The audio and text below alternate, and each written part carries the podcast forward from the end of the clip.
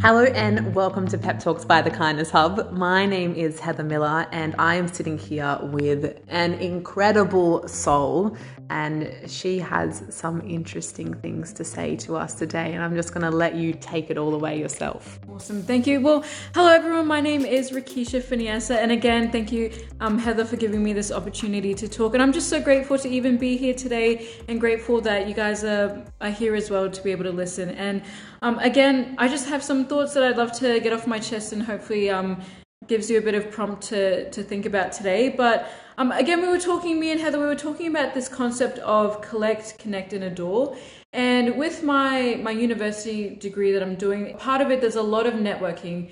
And I've, I've done some networking events, I've got to meet people, but what I've found is that a lot of those connections can be very shallow because there's no spirit to spirit connection, there's no human to human connection. It's just a name to a name or, or a student to a lawyer or, you know, it's a very professional setting. And I think we forget that human component of, of working with people and, and being in this world together. So, again, with that con- collect, connect, and adore, with networking, there's so much emphasis on collecting people, collecting names, collecting business cards, connecting with people, getting, you know, their LinkedIn, getting their details. But we forget that adore bit, and I think that's what keeps people grounded in what reminds you that, you know, these are people, these are humans, they're not just names, they're not what? just jobs. No, stop it. That's no, just a job.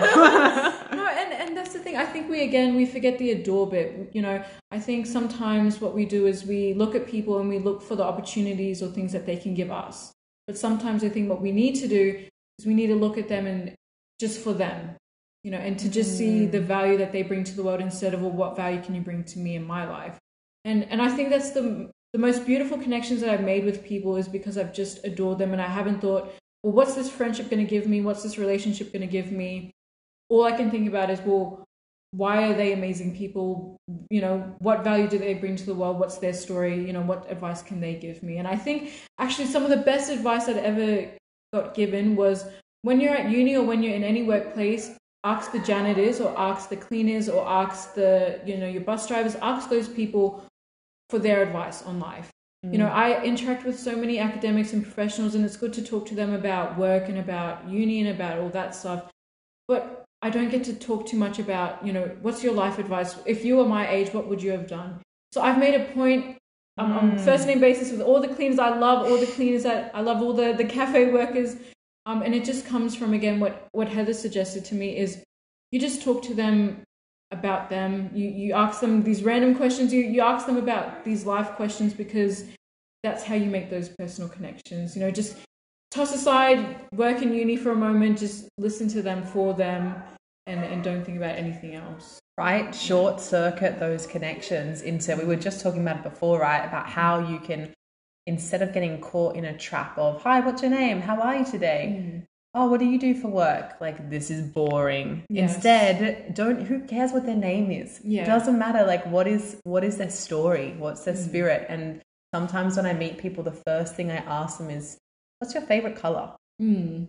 And they're grown adult and they're looking at me like, they're like, dude, we're going to the UN. Why are you asking me what my favorite yeah. color is? I'm like, because it's important. Yeah. Mm. It's like, how do we come up with questions? And I love what you just said about how do we actually listen to people for who they are, not for what we can get from them. Yeah, absolutely. Yeah. And I think, again, that's how I've made the idea of networking, collect, and connecting. It's good, but when you adore people and you just love them for who they are, that's where I found that the most opportunities just gravitate towards your. You become like a magnet to goodness mm, and to mm, opportunities because mm-hmm. people love when you treat them like people and yes. not like their job position or not like you know their name or their status. People love when you just make a, a spirit to spirit connection, a human to human connection, and that's where the most opportunities I've come is from the adore part of collect, connect, and adore. It's literally just from loving them, and then that's where you create the most opportunities. You've heard it here first, uh, upcoming lawyer.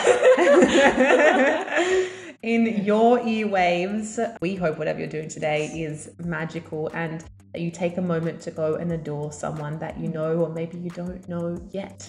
We'll talk to you so soon. Bye. Bye.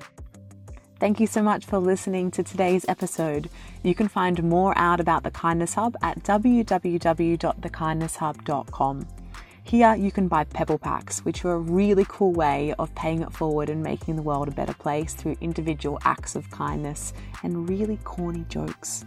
Wherever you are in the world right now, we hope you're having the best day ever.